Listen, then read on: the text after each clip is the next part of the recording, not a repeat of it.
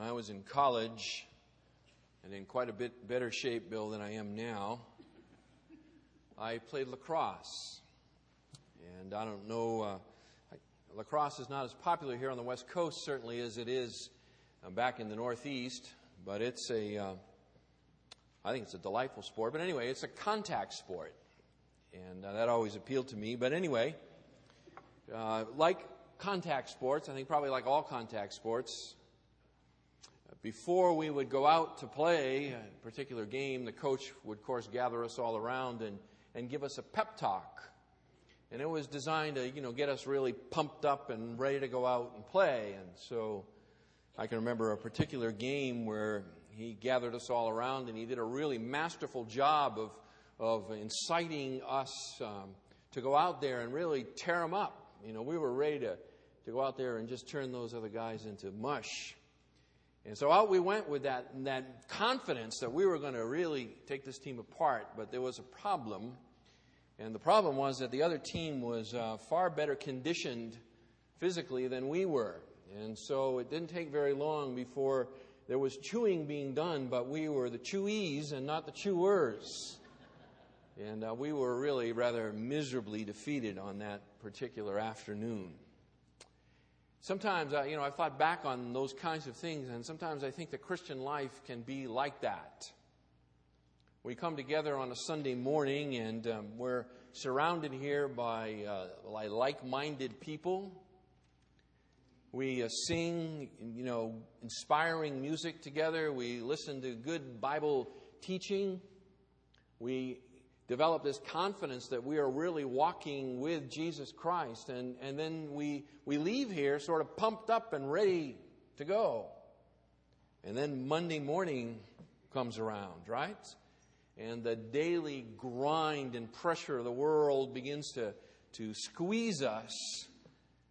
And what we find is that very quickly our enthusiasm for spiritual things begins to look like a three day old bouquet that you bought from that peddler standing beside the freeway ramp. You know what I mean? It just, it doesn't last. Why is that? Why is it that what it seems like we're ready to take on the world and then it just sort of implodes on itself? Well, what causes that? Well, we want to try to answer that question this morning, and I think it'll probably be this morning and next week, but that's okay because I had a lot to do anyway, Bill. So this will we'll just divide this into a two-parter, and I'll uh, send you the second part. How's that? But I want to look together with you this morning. You open your Bibles, if you would, to John 18, and as we look at this and try to answer this question, why is it that we that we can be so up for God at one moment and then so deflated the next? That we, that we appear like at one moment that we're really walking you know, tightly with Jesus Christ and we're ready to take on the world, and then a moment or two later, we're flat.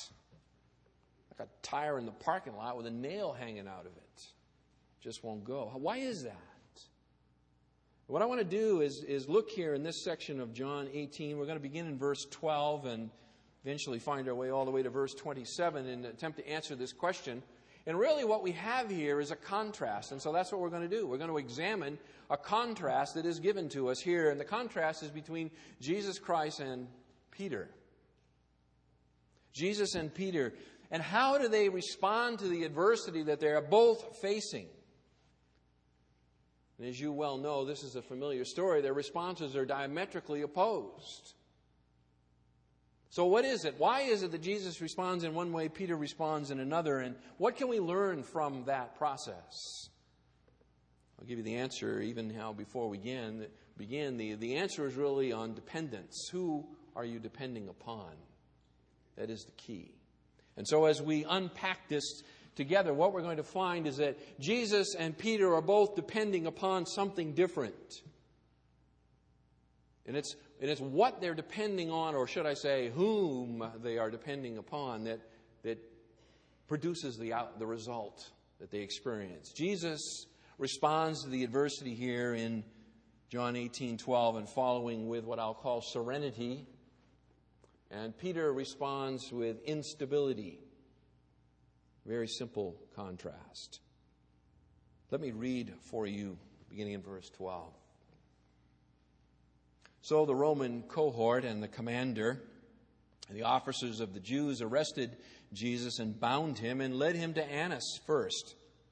For he was father in law of Caiaphas, who was high priest that year. Now, Caiaphas was the one who had advised the Jews that it was expedient for one man to die on behalf of the people. And Simon Peter was following Jesus, and so was another disciple. Now that disciple was known to the high priest and entered with Jesus into the court of the high priest. But Peter was standing at the door outside. So the other disciple, who was known to the high priest, went out and spoke to the doorkeeper and brought in Peter. The slave girl, therefore, who kept the door, said to Peter, You are not also one of this man's disciples, are you? He said, I am not. Now the slaves and the officers were standing there, having made a charcoal fire, for it was cold and they were warming themselves. And Peter also was with them, standing and warming himself. The high priest, therefore, questioned Jesus about his disciples and about his teaching. Jesus answered him, I have spoken openly to the world. I always taught in synagogues and in the temple, where all the Jews come together, and I spoke nothing in secret. Why do you question me? Question those who have heard what I spoke to them. Behold, these know what I said. When he had said this, one of the officers standing by gave Jesus a blow, saying, Is that the way you answer the high priest? Jesus answered him, If I have spoken wrongly, bear witness of the wrong. But if rightly, why do you strike me? Annas therefore sent him bound to Caiaphas the high priest. Now Simon Peter was standing and warming himself. They said, therefore, to him, You are not also one of his disciples, are you? He denied it and said, I am not. One of the slaves of the high priest, being a relative of one of the one whose ear Peter cut off, said, Did I not see you in the garden with excuse me, with him? Peter therefore denied it again, and immediately a cock crowed.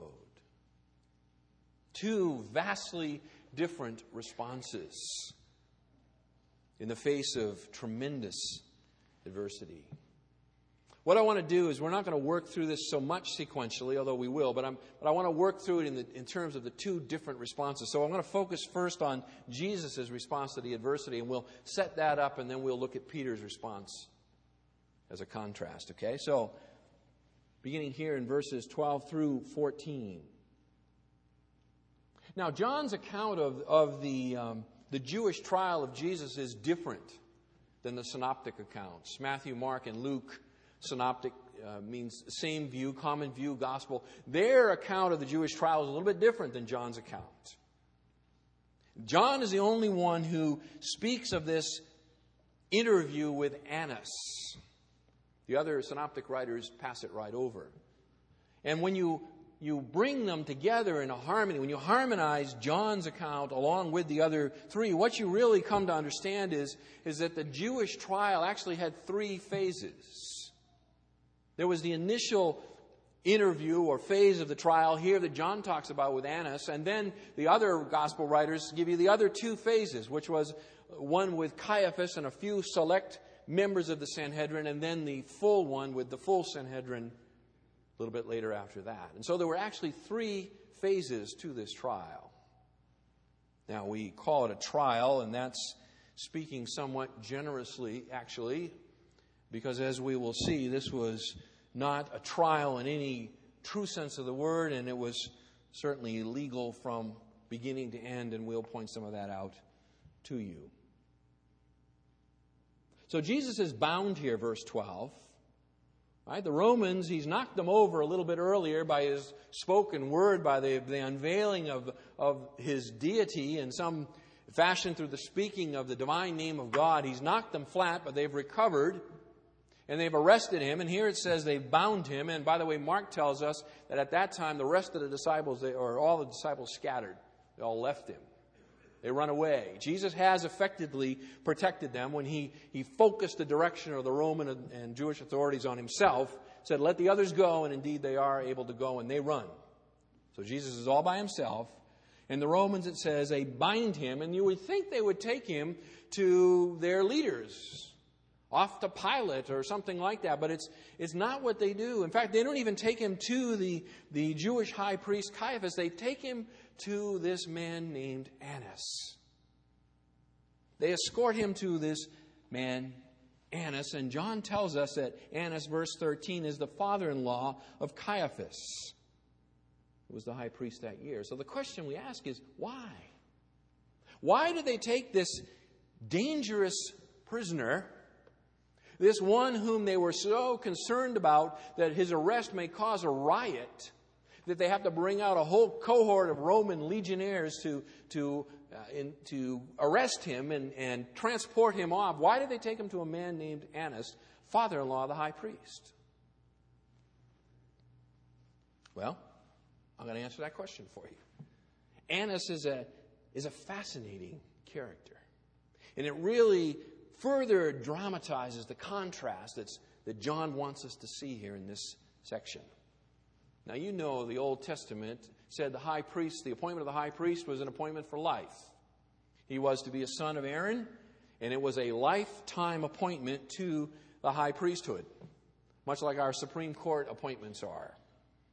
But ever since Israel had become a subject people under the Babylonians, after the return from the captivity, the office of the high priest began to become more of a political office than a religious office. It still had religious function and responsibility, but it became very much a, a political prize. Israel was under the, the, uh, the lordship or the, or the rule of Rome. And so Rome considered it their prerogative to appoint and depose high priests at will. Israel was a subject people. Rome was in charge, and Rome would tell them who could be high priest and who could not be high priest. The office, as I said, had become so politicized that in order to become high priest, it, it involved political backroom negotiations and frequently bribery. So the office of the high priest, that which was to be the one who, who would go before the Holy of Holies once a year on the Day of Atonement and make atonement for the nation of Israel, the very core of their relationship to their God had become a political prize.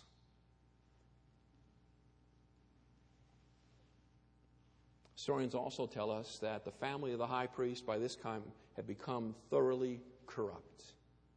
Thoroughly corrupt.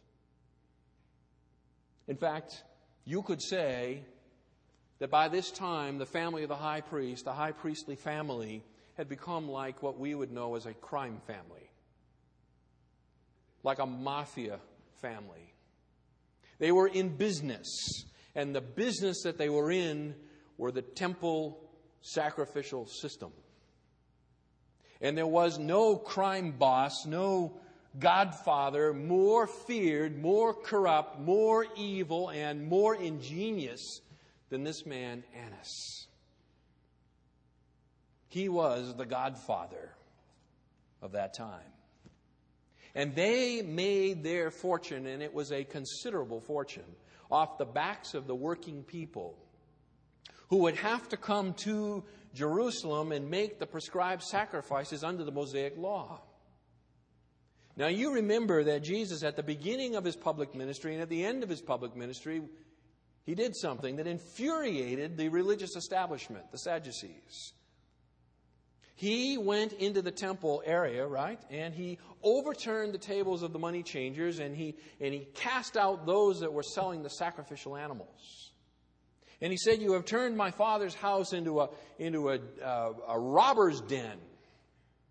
And he drove them out in a tremendous righteous indignation. It began his public ministry, it ended his public ministry. And believe me, the crime family, the, the, the high priestly family, never forgot the first instance, let alone the second. From that moment, when Jesus declared war on them, they declared war on him. Now, as I, tell, I told you, Annas the historians are uniform in their, in their description of this man, how corrupt, how evil, unscrupulous he was. In fact, the, the tables for the money changers, and, and the purpose of all of that is, is when you would come in from far away, and the, and the pilgrims were required to come into Jerusalem from all over the Roman Empire and make their sacrifices and pay their temple tax. When you came in, you would come in with currency from wherever the locale where you lived, the local currency you'd come in. But when you came in, you had to pay your temple tax in the temple shekel. And so your foreign money needed to be exchanged. Now, any of you have ever traveled abroad and know about money exchanging, you know that there are places where you get good deals and there are places where you get ripped off, right? Well, when you came into the temple area to exchange your foreign currency into the temple currency to make the required sacrificial payment, guess what? Annas owned the exchange tables. And his exchange rates were outrageous. Absolutely outrageous. And there was no place else to go. Beyond that, you would want to bring in your sacrifice. Now, say you lived in Galilee and you've been raising sheep, and you have a pet sheep that you've raised, a small lamb, and it, and it meets the requirements of the law, at least you think it does, in terms of its perfection. It's, it's a, a lack of blemish. And so you carefully transport this sheep down to Jerusalem that you might make the sacrifice, all in keeping with the Mosaic law and you arrive at the temple and you present your lamb to the priests for their inspection to see if it meets qualifications. But guess what? Sorry, it doesn't add up. It's not good enough. But over here, if you'll just step over to this table here, we have sheep for sale that meet all of the requirements. Guess who owned the sheep selling tables, the bird selling tables, and on and on and on? You got it. Annas. The historians call it the bazaars of Annas. He had a lock on this with his family. It was a monopoly. And he became filthy rich in the process. And in fact, the Jewish Talmud itself pronounces a curse on the family of Annas and their, quote, serpent hissings, close quote. So everybody knew they were being ripped off. And but there was nothing they could do about it. Now, Annas served as high priest from AD 6 to AD 15, and then he was deposed by the Roman provincial governor. But following him, five of his sons and one son in law successively were the high priests. I told you earlier, the way you became the high priest was that you would bribe the local Roman official. You would promise him a certain cut of the action, and then they would install you as high priest. If they thought you had become too powerful or you were trying to renegotiate the terms of the deal, then they would depose you, and the office would go up for bid again. And but Annas, the godfather of the family, although he was not official high priest, don't miss this, was high priest. He was behind it all. So it was him first, and then through his sons and his grandsons that he controlled the whole process. We're also introduced here, verse 13. He says he's the father in law of Caiaphas, who was high priest that year, meaning that Caiaphas, this was Caiaphas' turn. Also, John tells us Caiaphas was the one, verse 14, who would advise the Jews, right, that it was expedient for one man to die on behalf of the people. Over in John 11, John tells us that uh, God put that prophecy in Caiaphas' mouth, wicked that he was.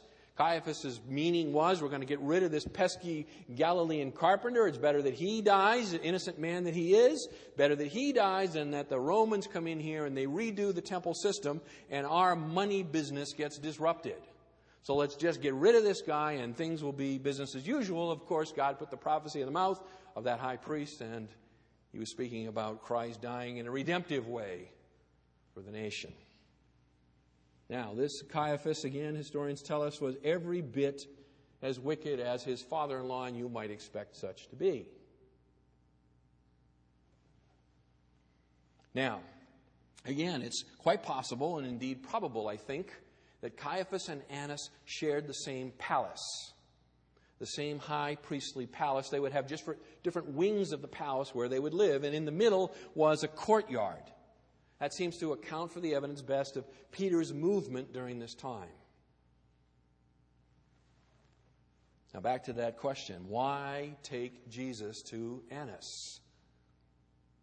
Well, I think the first part of the answer is probably obvious to you by now, right? Annas was the power behind it all. He was the driving force behind the arrest of Jesus in the first place. Although he was not official high priest, he was absolutely high priest emeritus, and he was the brains and he was the brawn behind the whole operation. And so, regardless of the legal technicalities, Jesus has got to face the Jewish authorities, and the Jewish authorities begin with Annas. And so that's where he goes. Now, beyond that, I see Annas wanting to get an eyeball to eyeball view of the guy. He's known Jesus by reputation. He's seen what's been going on with, with what Jesus has done to, to his money making operations. I think he just wants to get the measure of the man. So he says, Bring him here first.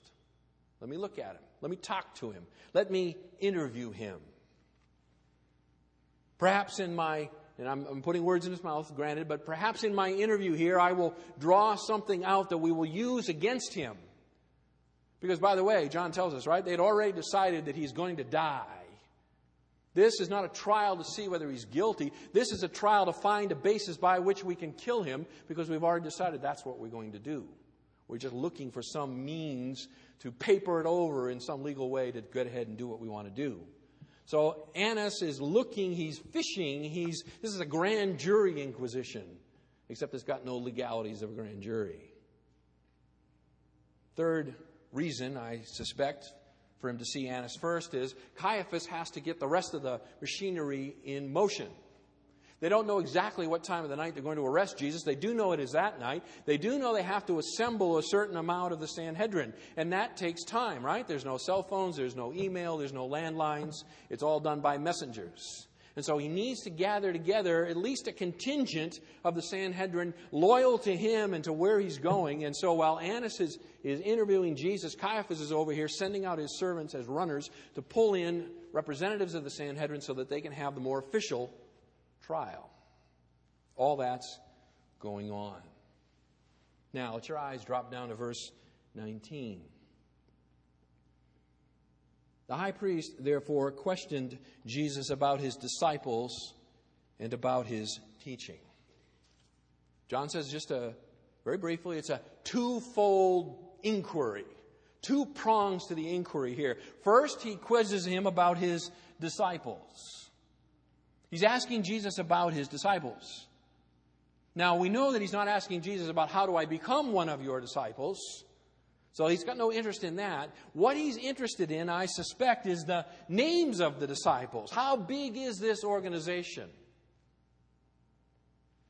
Again, if you put it in your, in your mind's eye of kind of a crime boss, and he sees Jesus as competition, he brings him in here and he wants to know how big is your organization? How many followers do you really have? How difficult is it going to be to roll this thing up? I've got you, but what else is behind you? Maybe beyond that, he wants to know how deep have you penetrated into the, into the high society of Judaism? We know there are some secret followers, right? There is Nicodemus, there is Joseph of Arimathea, both from the Sanhedrin. How else? How deep further than that has it gone? How many wealthy um, benefactors do you have? How extensive is this thing, Jesus? How strong are you?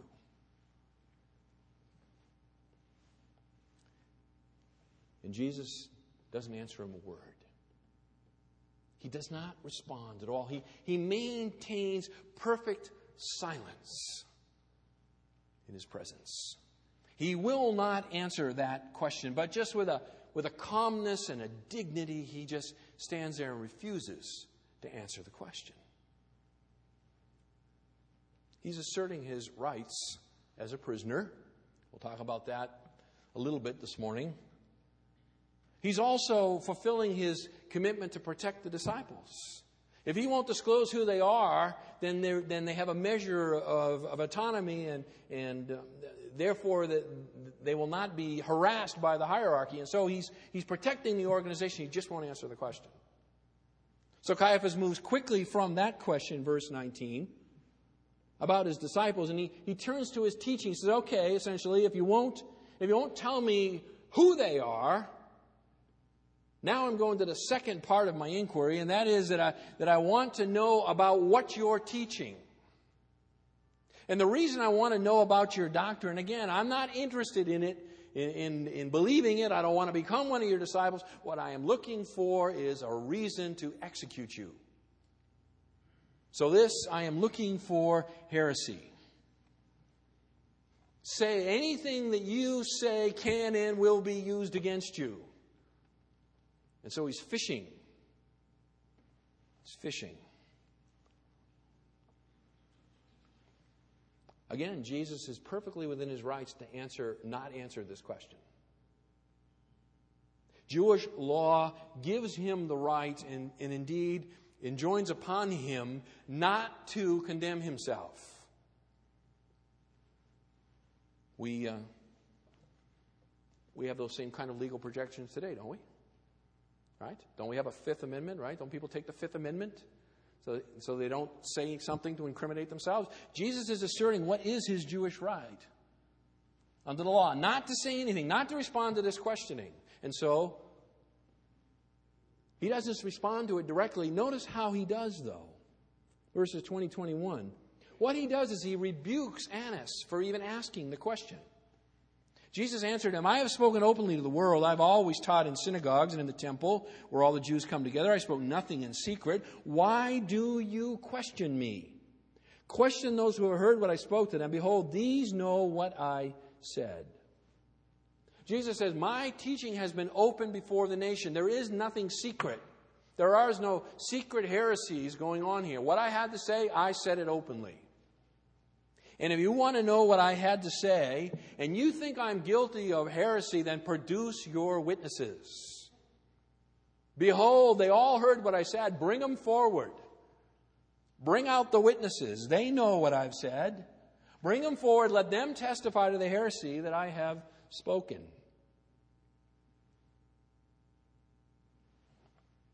Annas is bested. At that moment in time, he's got nothing left to say. His mouth has been stopped. The most powerful man politically in the nation of Israel has been stopped. His mouth has been closed. One of his flunkies, knowing that Jesus has gotten the best of him, reaches out and slaps Jesus across the face. Boom! Is that the way you talk to the high priest?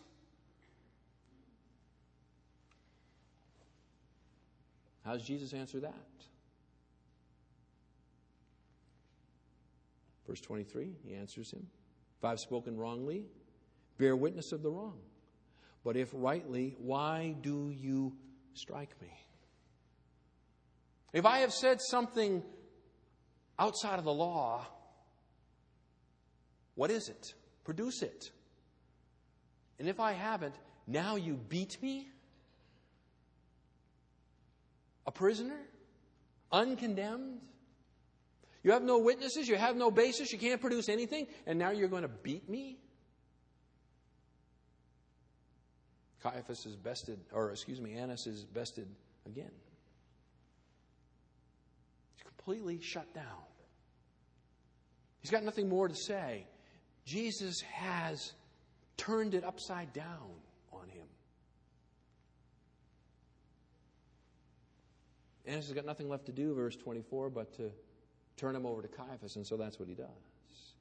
Right? Verse 24 Annas therefore sent him bound to Caiaphas the high priest. Now, don't think just because Annas passes out of the narrative that he passed out of reality. You can be absolutely assured that this man was behind all that went on the rest of the evening and into the next day. He was the power behind the high priesthood. And so he's going to send him over to Caiaphas because Caiaphas is the official high priest. He's attempted to, to accomplish his purposes, and Jesus has responded so calmly, so coolly, with such serenity in his presence that he's completely shut him down. So off he goes to Caiaphas. What we would call phase two of the trial phase two. Now, again, this is not a trial. This is, This is a condemnation. This is a fishing expedition. This is, this is looking for a reason to do what they already want to do. Annas has not been able to come up with anything by which they can, can make it stick on Christ. And so now it's over to Caiaphas. And Caiaphas has with him a, a few hand-picked members of the Sanhedrin. This is all still occurring in the dark of the night. And the other gospel writers tell us that witness after witness is produced and brought forward, and none of them can make a charge stick. They cannot agree among themselves. They just come up and they give contradictory testimony after contradictory testimony. It's going on for some period of time, maybe an hour or more. And Jesus is absolutely mute before them. He will not respond to any of their charges. He's just completely silent. Finally, Caiaphas produces two witnesses the other writers tell us. He finally gets two witnesses that can at least agree on something. And what they falsely claim is, according to Mark 14 58, they say that Jesus said, I will destroy this temple made with hands, and in three days I will build another made without hands. Well, that's not what he said. But now they at least have two witnesses. But even that is not enough to, to execute him on. They need something more than that. So Caiaphas now is at wit's end. He is desperate. He has got to get this man condemned and on his way to execution before the city awakes. Or he's going to have a riot on his hands, or at least that's what he thinks. And so he is desperate, and he, he turns to desperate measures. And what he does is he, he binds Jesus under an oath, and, and what he says directly is, Are you the Messiah, the Son of God? I adjure you under oath.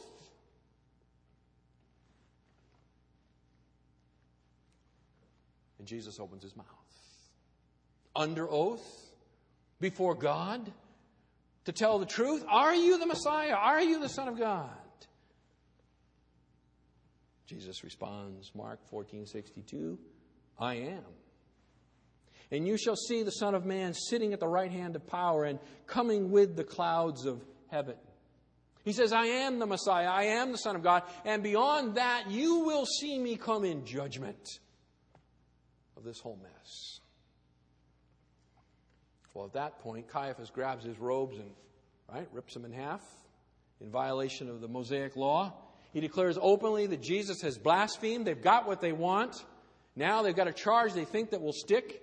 This, he turns to the Sanhedrin, he's, the, the, the members there that have been gathered. He says, What do you think? They say, Absolutely, blasphemy. And they come up to him and they start slapping him and punching him, and they cover his eyes and they punch him and say, Okay, prophet, tell us who was it that punched you? And they begin to abuse him and beat him up. And they drag off Christ to another room across the courtyard and they lock him up, waiting for daylight to come when they will gather the full Sanhedrin and they will have a trial in the daylight and they will make the official charge. Beloved, this whole thing was illegal. Absolutely illegal from start to finish. It violated their own laws at every single turn. There was no desire for justice here. There was no desire for legitimate inquiry. It was only a way to figure out how to kill a man they've already decided to kill. So, specifically, here it is just a, a list of some of the illegalities. Number one, capital trials have to be conducted during the daytime, not at night. And the reason they can't be conducted at night is because witnesses are generally unavailable at nighttime. So it has to be a daytime process. Number two, it has to be conducted in a public place, not in a private home.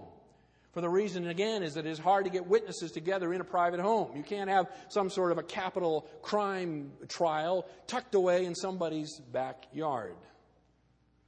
Beyond that, it has to be properly announced. It can't be hastily arranged. There has to be time for the defendant to organize his defense, call his witnesses. In this particular trial, the whole presumption of innocence is done away with. There's no, there's no innocent until proven guilty here. It's bring the guilty party in and we're going to give him a, re, you know, we're going to find a reason to kill him. Beyond that, they pressure Christ to testify against himself when he is guaranteed under law not to have to do that. Witnesses have to be on hand at the time the trial convenes. And there have to be witnesses available that, that, that, can, can give evidence for why he is guilty. And these charges that were contradicted by one witness after another means that the whole case had fallen apart and he should have been set free.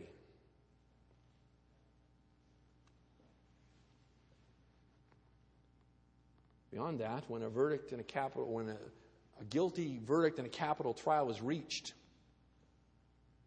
they have to wait a day to carry out the sentence.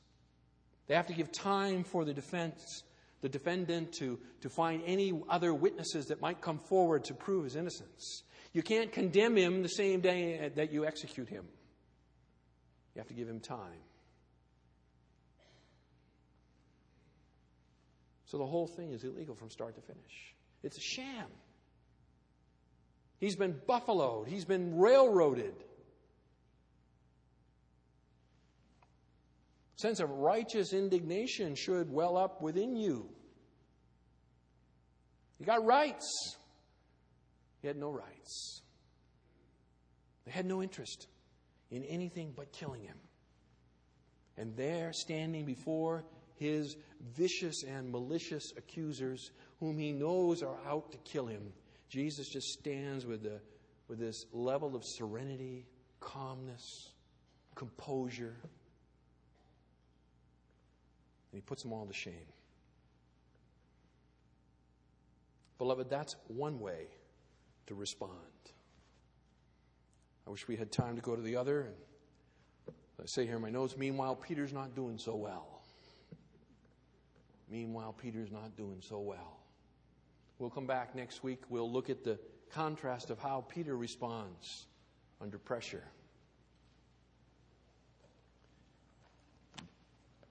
I think one thing that I do want to just leave you with as we walk out of here is, you know, we read these narratives, there's a great temptation to assume that, well, yeah, Jesus can do that because he was God. And we just throw it all onto his godness. We just say, well, he was, he, he was God in human flesh, and, and so he didn't walk on the same earth that we walked on. You know, he walked about 18 inches higher, just kind of free floating, right? He didn't suffer the same things that we suffer. The sense of injustice that we would feel, the, the sense of being railroaded, the sense of, of saying, now wait a minute, this is not right. The sense of fear. All those emotions, beloved, it's not his godness that snuffed them out. It was his incredible dependence upon the Spirit of God to walk and live as one submitted to God the Father. And that's where we can identify, for that's what we're called to do. Let's pray.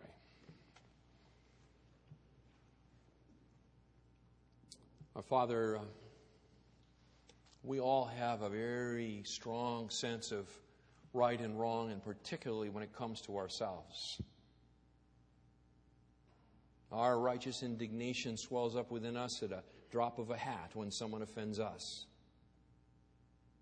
We want justice, we want even revenge. Those kind of emotions, they well up within us, our Father, so quickly, so easily. And they are so contrary to what we see here in our Savior, the Lord Jesus Christ. Our Father, Paul tells us in Romans 8 that we are being conformed to the image of Jesus Christ. We are being made like Jesus Christ. Who Peter says when he was before his accusers, he opened not his mouth, but he was silent like a lamb going to the slaughter. And then Peter uses that example to speak of how we should live with one another in interpersonal relationship. Our Father, as we are vividly reminded this morning of just how silent Christ was, may you work in our hearts and by faith enable us to, to emulate that kind of self control, that kind of humility, that kind of deference even in the face of injustice. Trusting in you, Lord God, sovereign ruler of the universe, the one who balances the books not at the end of every day, but the entrance into eternity.